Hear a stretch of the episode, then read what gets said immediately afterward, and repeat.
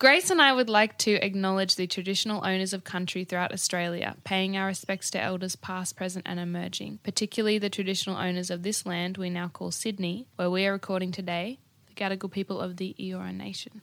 Thank you, Lily. Clues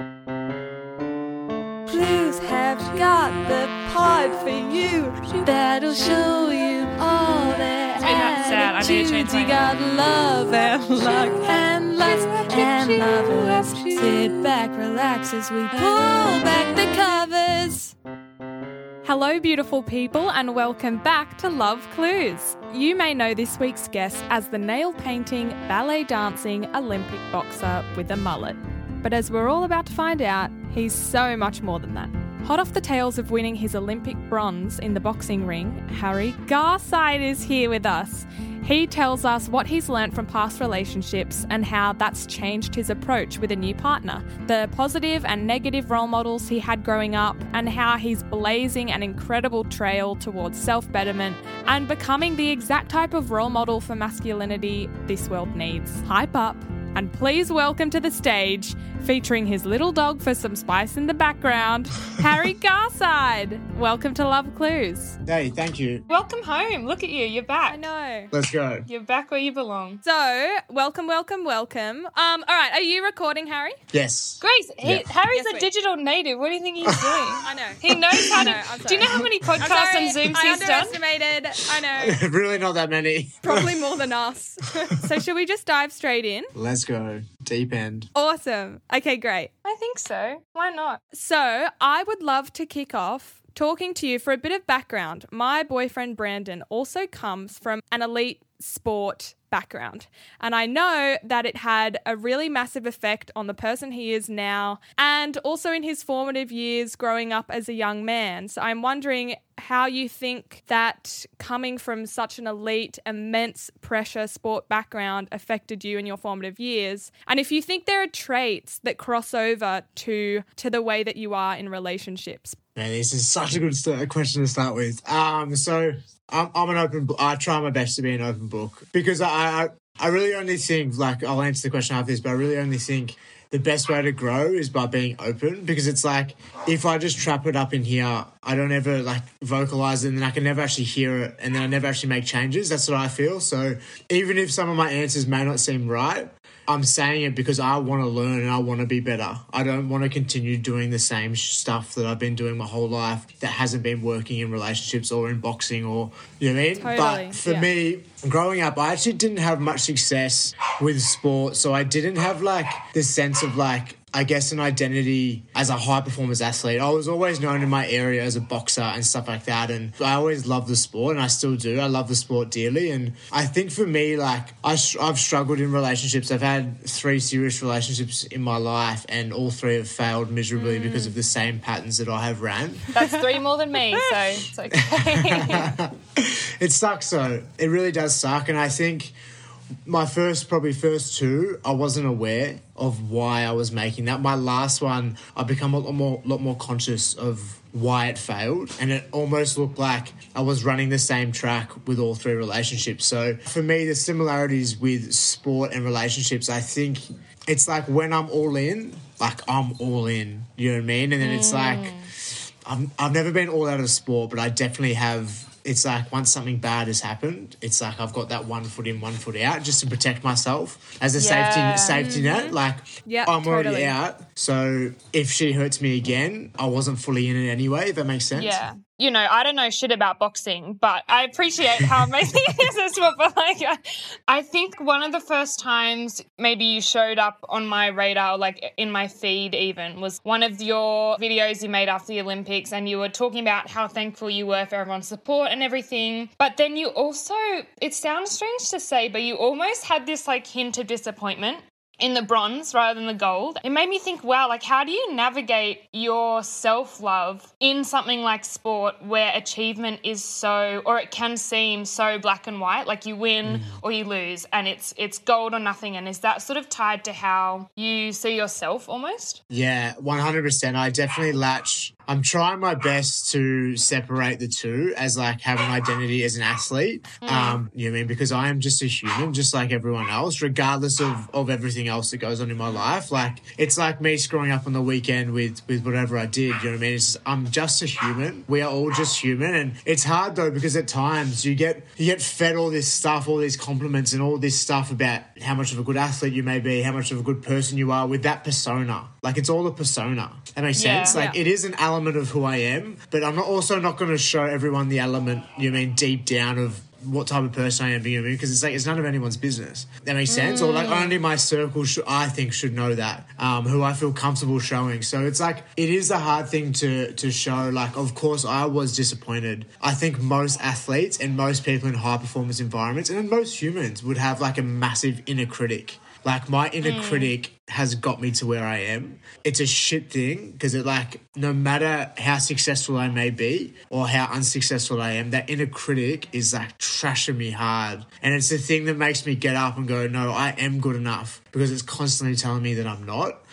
So it's like an interesting relationship, you know what I mean? Because I was disappointed in that bronze. And sometimes I do tie my self worth to my success as an athlete, but then I don't ever take into account that like I do so much more outside of that persona too that like I should credit myself for, but I struggle to sometimes because it doesn't get the recognition that I do as an athlete, if that makes sense. Totally. Yeah, it makes so. I mean, it's it's hard for me to imagine. I mean, guess I guess we're sort of like that in like our own careers, but to that extent, I think is a whole different mindset that most people probably wouldn't experience. Absolutely. Yeah, it's like a universal experience that I can only imagine when the stakes are so high and the whole world is watching and you're put on this pedestal in many areas of your life outside of whether you win or lose or not. Like, that's just so much pressure. The relationship that you have with your inner critic is really interesting. You know that it's not always the most enjoyable part of your brain to have playing in the background at all times, but that it also is what has gotten you to where you are now.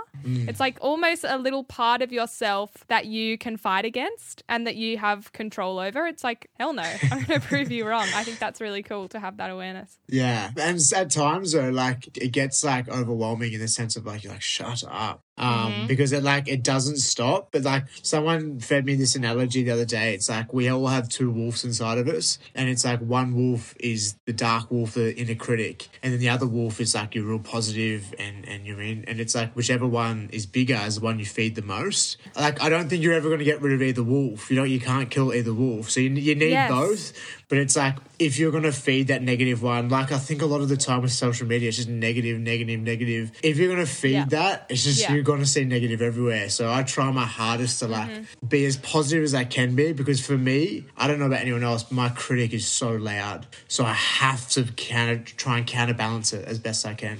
Getting to a to a hyper level of success like you have like that has to be driven by that inner critic. Like you just said your hunger to achieve and achieve and achieve and achieve beyond what you already have must Yeah. be the thing that drives your success. But then and i can relate to a point where it's that double-edged sword of you never then appreciate just how far you've come or the moment that you've been in. Mm. Does that make sense? So it's like hundred percent. do you feel like you attribute your success to that hunger, to feeding that wolf that's going to drive you but then you never get to stop and realize, like, oh my God, this is how far I've come, or like, this is what I've achieved Yeah. without like slowing down, you know? Yeah, my my mum always said to me like, and she said it for you, She's like, make sure you sit back and smell the roses. Yes, that's what I mean. Yeah. Yes. yeah. Oh my God, totally. Yeah, it's like a hard thing for me to do personally, um, because it's like when when I was younger, like I really wanted to win a state title, and then when I won the state title, it's like I want to win a national title, and then when I won the, it just gets bigger and bigger and bigger. Like Yes, and it's exactly. like I never, I never take into account like five years ago, I was literally working as a roof tiler with my dad. I never think about that, like because I'm up for me now. I'm thinking about okay, what can I do next year? Where's my goal setting? It's a Yeah. good thing. It is a good thing. Like I don't wish I didn't have it because I'm so grateful I do have that inside of me. But it's like, and Tara now is like, I don't know if I'll mm-hmm. be like this forever. Like, like I kind of just want to be at a place where I'm like content Yes, mm. absolutely. And when the goalposts are moving with things that just seem completely endless, you know, sport, there's always one more gold that you can win. And also with self-development, how do you do you have strategies for like processing success? Yeah, true. It's only like the self development journey. Like I've probably been doing since I was about fourteen, and obviously that evolves a lot. And I, Yeah. I'm like, I'm very happy. I've got a long way to go. Like I'm nowhere near where I want to be. But like that's actually an area where I'm like, man, I've I've done a lot of things for myself that like I I, pre- I actually appreciate because it's like like I know a lot of people in my life you mean are still running the same patterns and it's like it's sad to see they don't know any different and i'd never judge them or criticize them but it's like i know different i'm too conscious and i'm too aware that if i don't change this i'll hate myself you know what I mean? It's like I need because I'm yeah. too aware of the negative things inside of me. I have to change them, or else I'll be very unhappy. And like, obviously, we only know you from stalking what other podcasts you've been on, or like looking at your socials. But it's like I I know the story about the Reach Foundation and how they like came to your school or whatever, and you did the workshop, and like that sort of opened the moment mm. That started the self development journey. Yeah, But it's like there must have been something in you that had a proclivity to be interested in that. Because it's one thing to do a school workshop and to be like inspired in the moment, but it's another to sort of like take that mindset and then let it carry out through your whole life, basically. Yeah, so do you I- feel like you would have come to the, your own conclusions anyway? I do think so. Yeah, I think it would have just taken me a bit longer. I think Mm. for me, like I've always been extremely curious about like life, and I honestly think it's one of m- my like favorite things about me. And it's like I'm curious about, and it's like I try my best not to be as judgmental as I can. Like, why are people doing what they're doing and stuff like that? And when I was even younger, like not that I was aware, but I was always asking like, why are they doing that? And and I had some really positive role models growing up, but also some really negative ones. And for me, it was like I don't want to run the same patterns that those negative role models are running. And I've always wanted to try my best to change and grow and use them as fuel to like, I don't want to be like that. You know what I mean? So it's like I've always had that inside of me since I was like, I think probably like a early high school. But then obviously the Reach Foundation podcast, listen to a lot of podcasts, audiobooks, mm. boxing as well. The opportunities I've had through boxing, traveling, like that's made me grow a lot. Relationships have been a big thing that I've grown from too. So all these things are like helping me find out more about myself because I'm so unaware. There's so much still to learn. I think we all can like vouch for that. Like there's so much to mm. learn about ourselves. It's like so exciting, but also terrifying as fuck. Totally. And Yeah. we're all still like so young. Like I thought I was the pinnacle of self awareness when I was like 21, and I look back now and I'm like, oh girl, like no, you know. Oh, you damn it's little just it's like that whole thing as well. Like even being self aware of like how much you don't know is a whole other layer of just like mm. you know it's overwhelming. It never ends. So how how was love modeled to you growing up?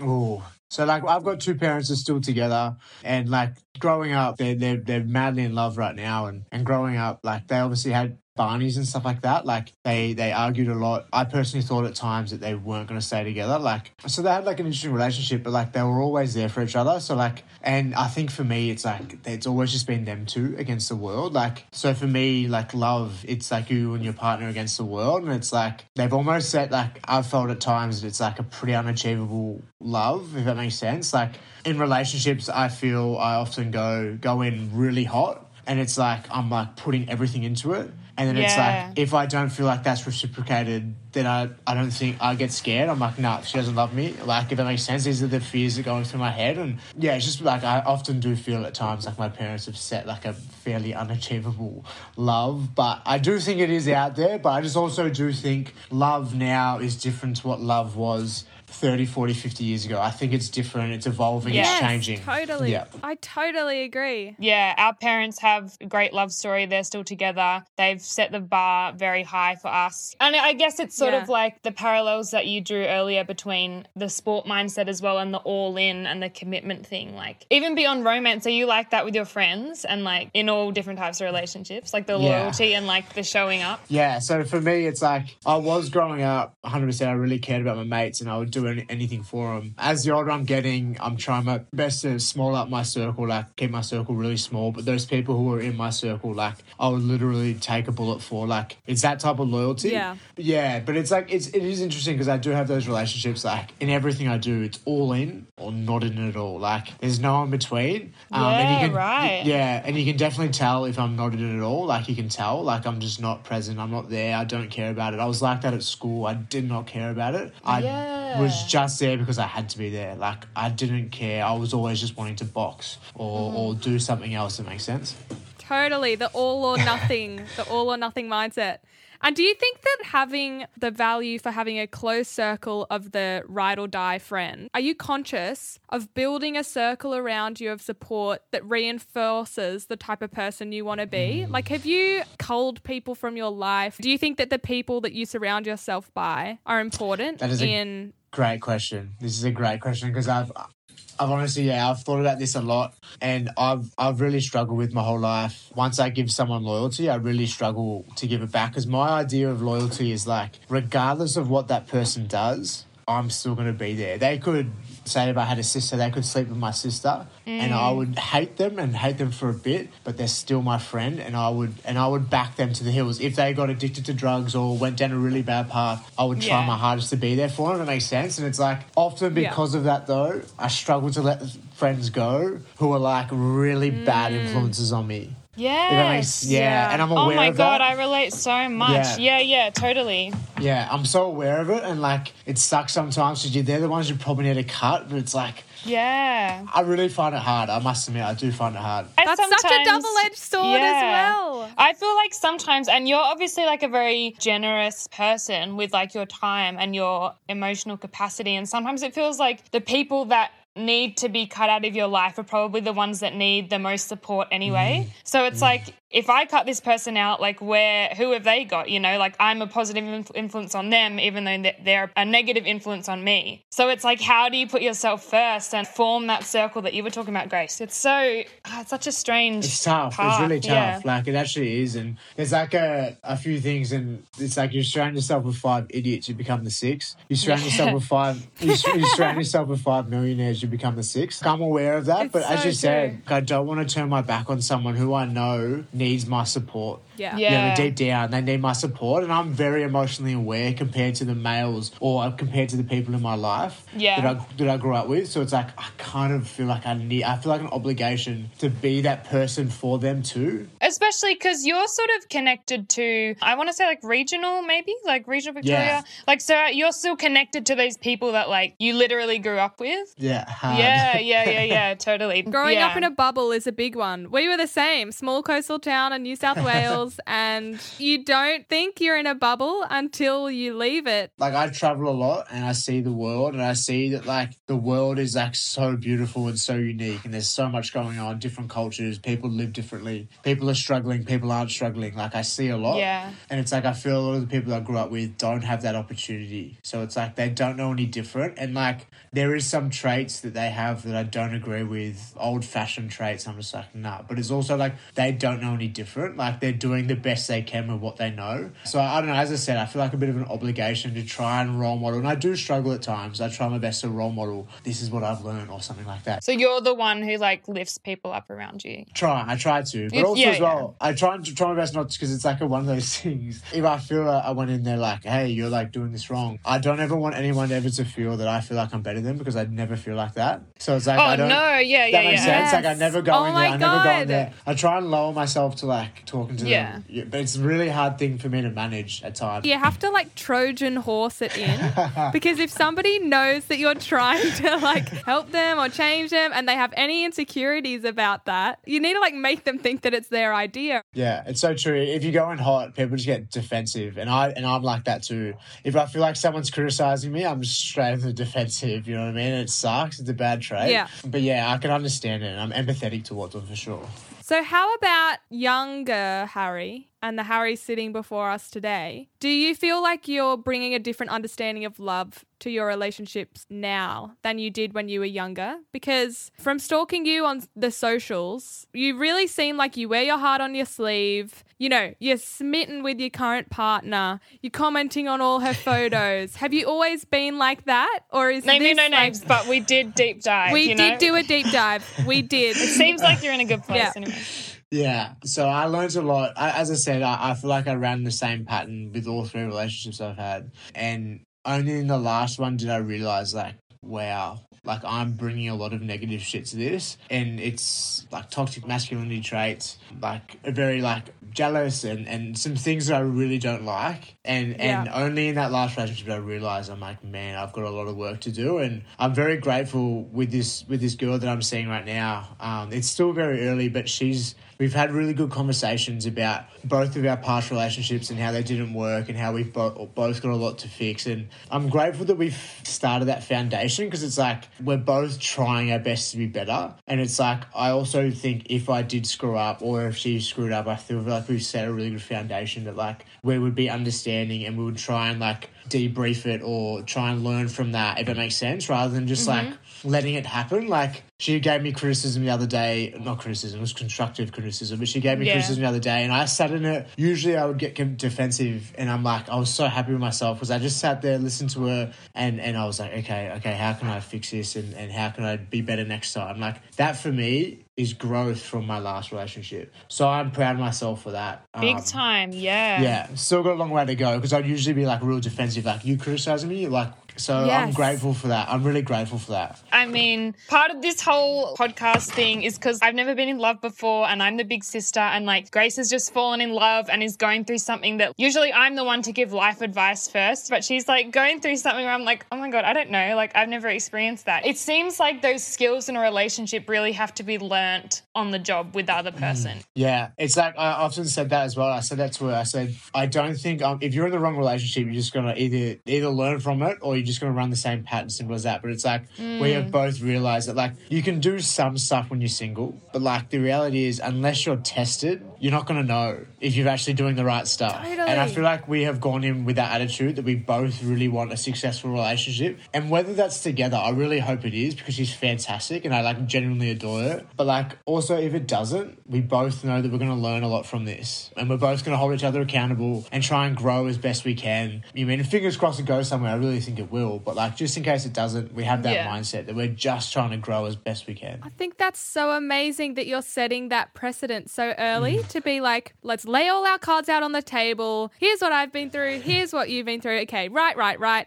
Because then the reactions that you have, say one day you are being a little bit mindless or something and you do get defensive, then it gives her the awareness to be like, oh, okay, so this is just a little habit that he's going to work on. Instead of being like, oh, why Mm. is he suddenly like this? It just makes everything, oh, I just, yes, I love that so Yeah. much. It just makes everything make so much more Yeah. sense. Everybody knows where they stand. It's just such a productive way to be. So I think that's I'm awesome. re- yeah, I'm really, I'm really happy. As I said, like it's still very fresh and very early, but like, Yeah. I'm generally, she's a little bit older than me. I'm only 24. She's 33. She's a little bit older, but I'm also. But how like- many times would you in your life have been told that you're like wise beyond your years or something? Like that's the vibe I get from you. Do you know what I mean? Yeah, no, so true. And that's the thing. Like, I've always felt that, but I felt like sometimes, not blaming anything on my last ex ex partners, but like, if their maturity level was there, I would come down to that as well. So it's like we would both sit there. If that makes sense. So it's like I feel like because because her name's Ash, if she because she's a little bit more mature naturally, like I'm sort of rising to it as well, which I'm happy for. Yeah, Totally. big you time. lift each other up. That's the way it should be. Totally. Um, she lives in Sydney though, and I'm I'm from Melbourne, so that's like a Oh, that's like a big Oh, like true. Um, but if if you're in love with someone, if you're in love with someone, you'll make it work. So obviously it's early, but uh, we're just gonna make sure it actually is what we both want, and then yeah, yeah, totally. Um, but yeah, she seems Just oh, move to man. Sydney. Come on, Um, Sydney's so much I, better. I, hate, I hate where I live, so I'm thinking Yeah. about Come it. to Sydney. Babe, it's, it's happening. great. You got you got Yeah. your girlfriend and two friends, me and Grace. What more do you need? yeah. I need friends. No. Yeah, you got us. Don't worry. Thank you, thank you. It's funny you said something before about, you know, hoping that this relationship goes somewhere. I hope it does for you guys as well, obviously. but like, then you said if it doesn't, it's still productive. And that's something Grace and I talk about a lot. What even is the definition of a successful relationship? Like, why? And maybe it's the same as us. Like, we have parents that are still together after all these years or whatever. So it seems like a good relationship is one that lasts forever. And Grace and I are always like, oh, you know, why can't you have these phases of relationships in your life that are really productive and you take a lot from, but maybe they run their course or they don't last forever? Like, is that still a successful relationship? You know, mm. like, I don't know. Yeah, that's so true. And I, like bringing it back to my ex partner, like it was extremely toxic and it was like zero to 100 real quick. But like, I'm so grateful that happened. I learned so much. She challenged me in ways I've never been challenged before. And I learned so much from that. So I am grateful it happened. Of course, it sucked when we were in it. Like, there were some times Yeah. it really struggled. But like, all in all, oh man, I'm, I wouldn't be where I am now emotionally if it wasn't for that partner, for sure. It's amazing to have that. If you can walk away from any relationship being grateful for the role it's played in your life, It takes time. try to learn from it. Oh, yeah. Yeah. it takes time. Oh, guys, I got a lot of work to do. Oh my God. How all? much time have we got? How much time have we got? You're, you're like a therapist, Harry. Oh, I don't know about it. I've got a long way to go myself. No, for real. You are the, Yeah. actually, you know, that's a good point. So, like, we've never met before. Like, even in this conversation, I feel like I know a lot about you because I was able to like listen to podcasts where you're so open, see you wearing your heart on your sleeve on your socials. You're so generous with your time and your emotions and your insights. But how do you set boundaries for yourself now that you are in the public eye? Because I, it can be so cathartic, like sharing and being open and being vulnerable. But there must come a point where you're like, no, this is like just for me or for my partner or for my mm. friends or whatever. Like, do you have a boundary? Do you have a line? Yeah, it's definitely something that I'm trying to navigate as best I can. And it's like still something that's fairly new to me. Like prior to the Olympics, like I had a manageable following. It was only six or seven thousand. Like it was nice and it was like it was pretty pretty intimate. Like I had some really good people following me and stuff like that. Now it's like it's it's blown up to a point where I'm just like, I did not plan for this. And it's like I screwed up over the weekend, did something I shouldn't have. And some of the messages that I have received have been extremely negative, like to the point where it's just like, man, who, who can say that to another human and be okay with it? Like, I understand the world's in like a really dark place at the moment. People are genuinely struggling, and what I did was kind of selfish and disrespectful to them, and I totally understand. And I actually am genuinely sorry for it. But like, some of the messages I'm just reading, and it's hard not to read that and like take it personally. It's actually genuinely Yeah. hard.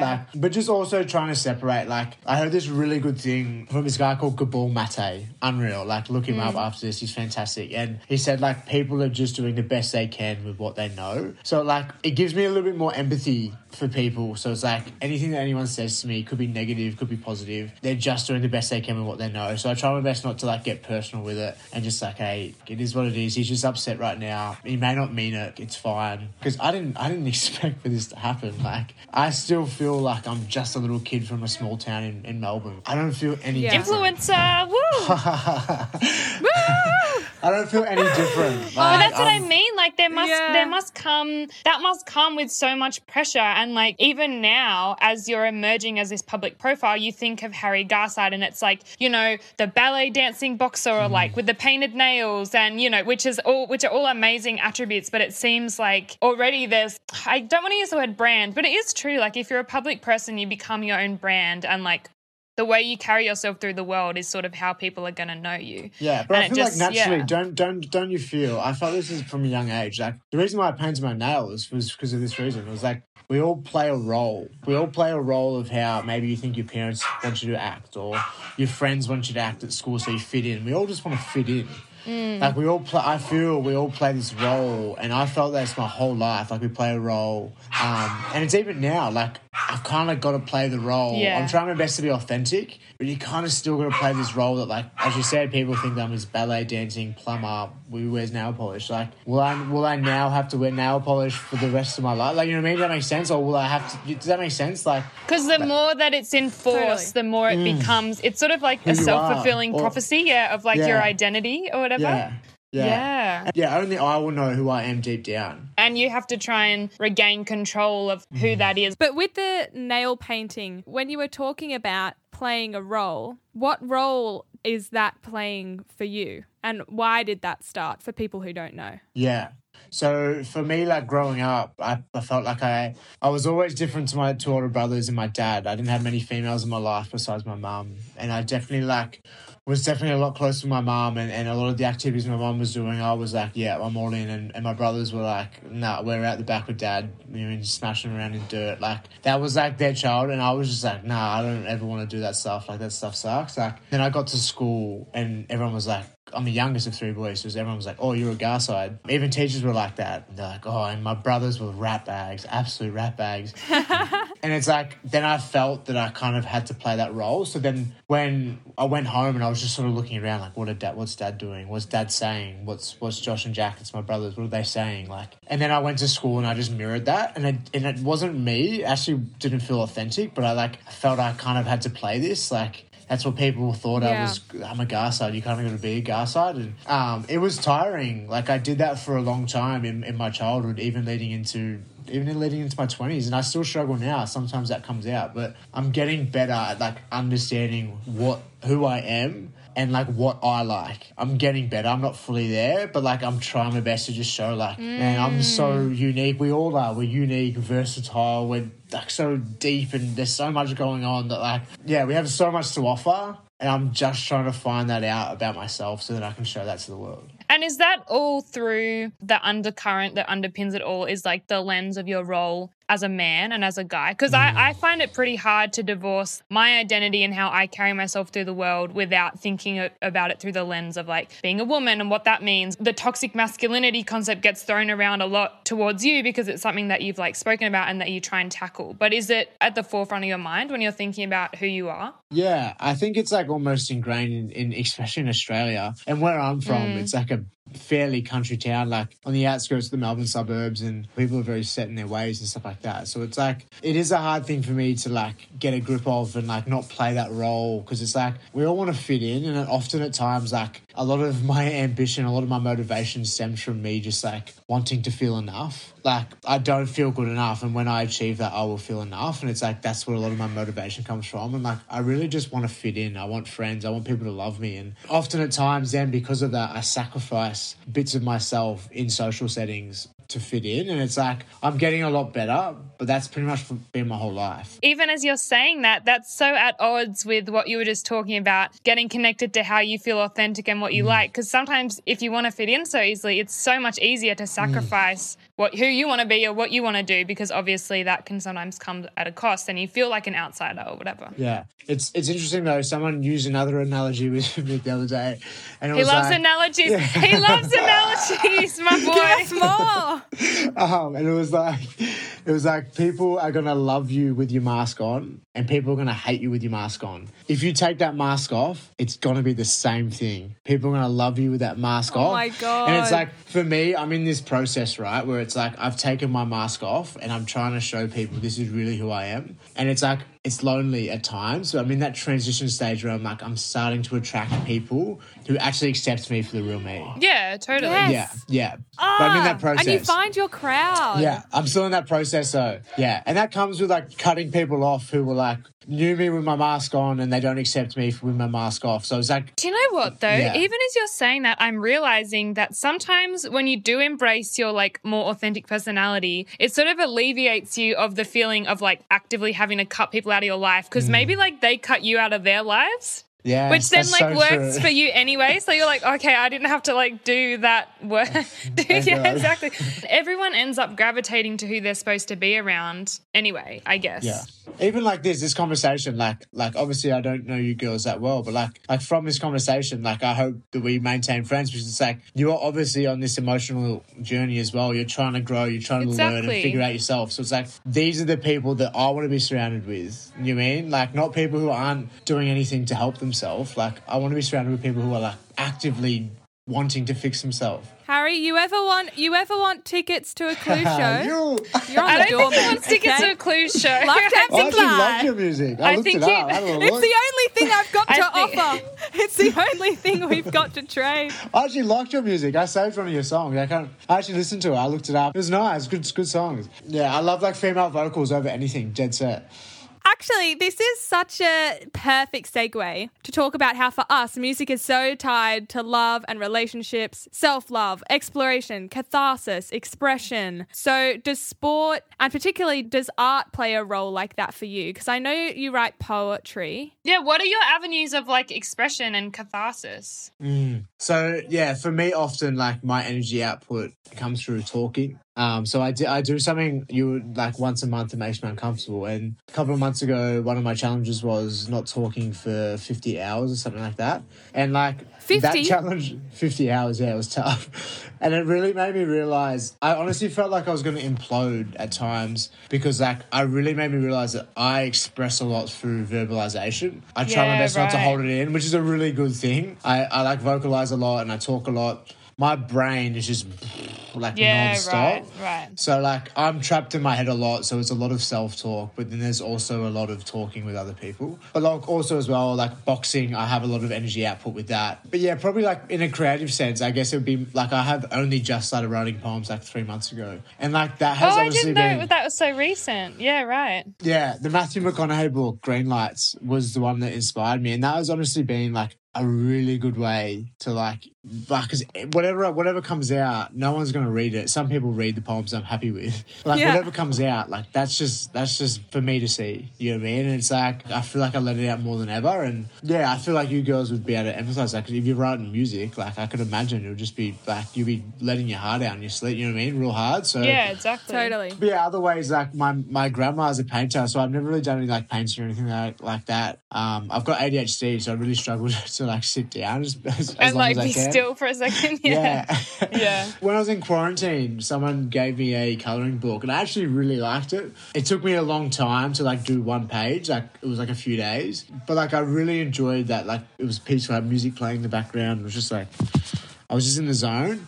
So like meditative, you know? It is, yeah. I'm the type of person I feel like I like to get shit done. So it's like a hard thing for me to just stop. I'm like, nah, I could be doing something more productive right now. I could be training or I could be doing something, listening to a podcast or like It's Totally. a perpetual glow up, isn't it? The hustle never stops. Yeah. Sometimes I'm like, oh my god, I'm like, do I have to do this the rest of my life? I'm like, yes.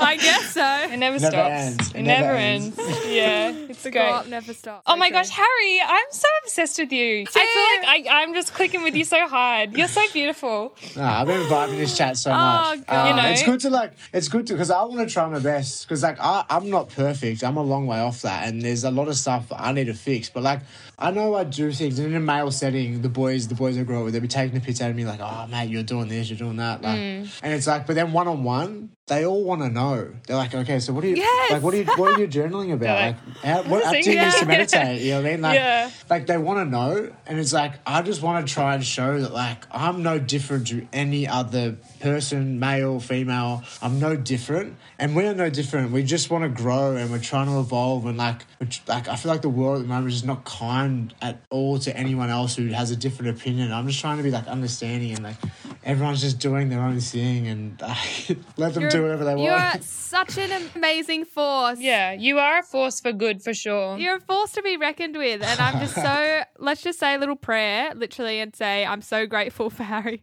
attitude of good. No, it is true though, because it's like obviously like we're very entrenched in like the mindset of even in like our industry, it's very male dominated. There's a lot of discourse about like women's role in, as you would know, in society in mm. general. There's a lot of shit to unpack. But I think that I genuinely do forget how I don't want to say behind, but I, I forget how challenging it must be to be a young man and to feel like there's this place that you can get to, but that society isn't making it easy for you because, you know, I'm surrounded by a lot of amazing women and men, and like my circles are very progressive. And I just feel like sometimes I forget that for a lot of people, like it probably would be fucking radical to have a mullet, but also have painted nails, you know? Mm. Whereas to us, we like that seems just like, I'm like literally like, that's normal, you know? yeah And Yeah. it just, I just, I think I forget how impactful that We're is. in a progressive echo chamber as well. Yeah. There's a really good quote that I heard on a movie, and it was like, We grow up in a time where girls become women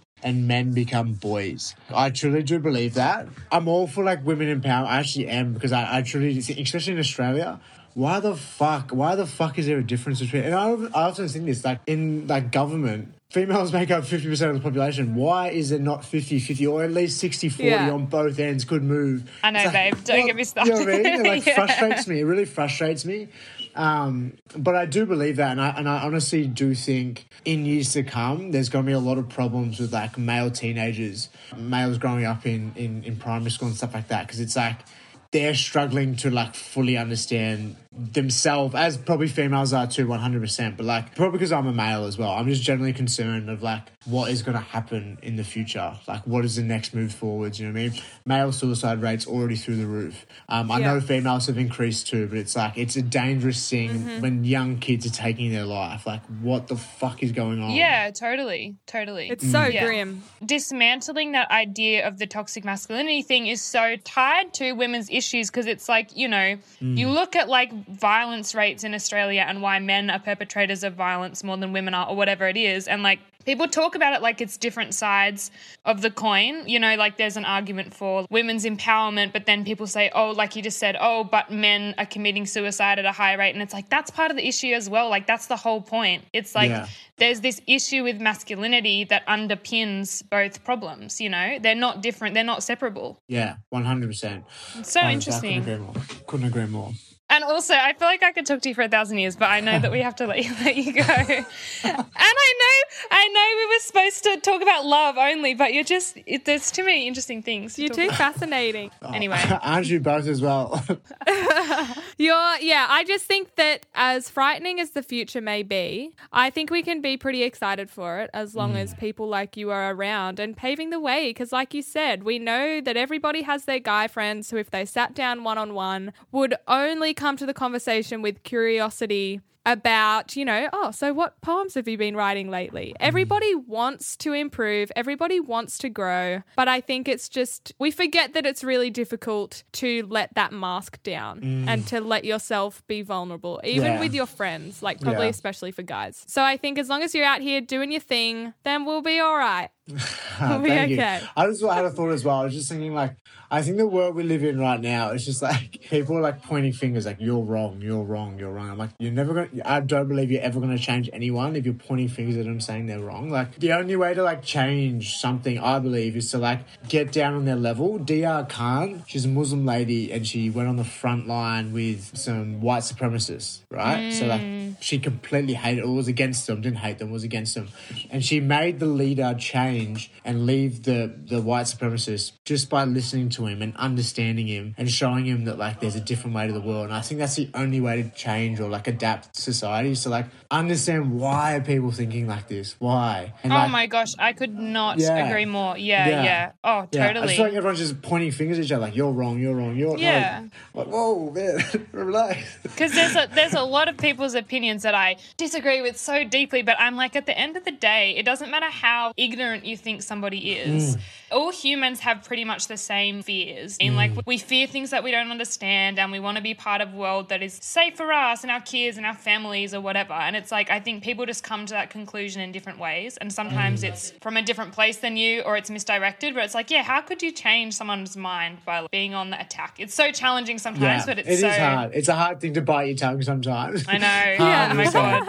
Yeah. Oh my God, Harry. Ah! This has been so amazing. This has just like brightened my entire day. So thank you so much for coming on the podcast. We're seriously like, yeah, so thrilled to have gotten to know you a little bit. Hey, no, I thought thank that you this so was much for for the me on. podcast. That's so true. I know, Uh, it's a yeah, podcast. so- we got it on the record. But yeah, it's been a great chat. I actually can't wait to listen to this back. No, you're actually so eloquent. And thanks for being so open and generous. Uh, anytime, anytime. You girls are as well. Um, you're changing the game. Let's go. Let's go. Oh my lord, this left us feeling so optimistic and so replenished. So, we give a very true thanks to Harry for shining some of his light on us today. And if this chat made you feel like reaching out and seeking support for your mental health or well being, we'll be putting links to resources in the show notes as well as referencing all of Harry's recommendations. Remember, Lily and I are always a DM away. And as always, we hope that you're all thriving and can't wait to see you next week. Love clues.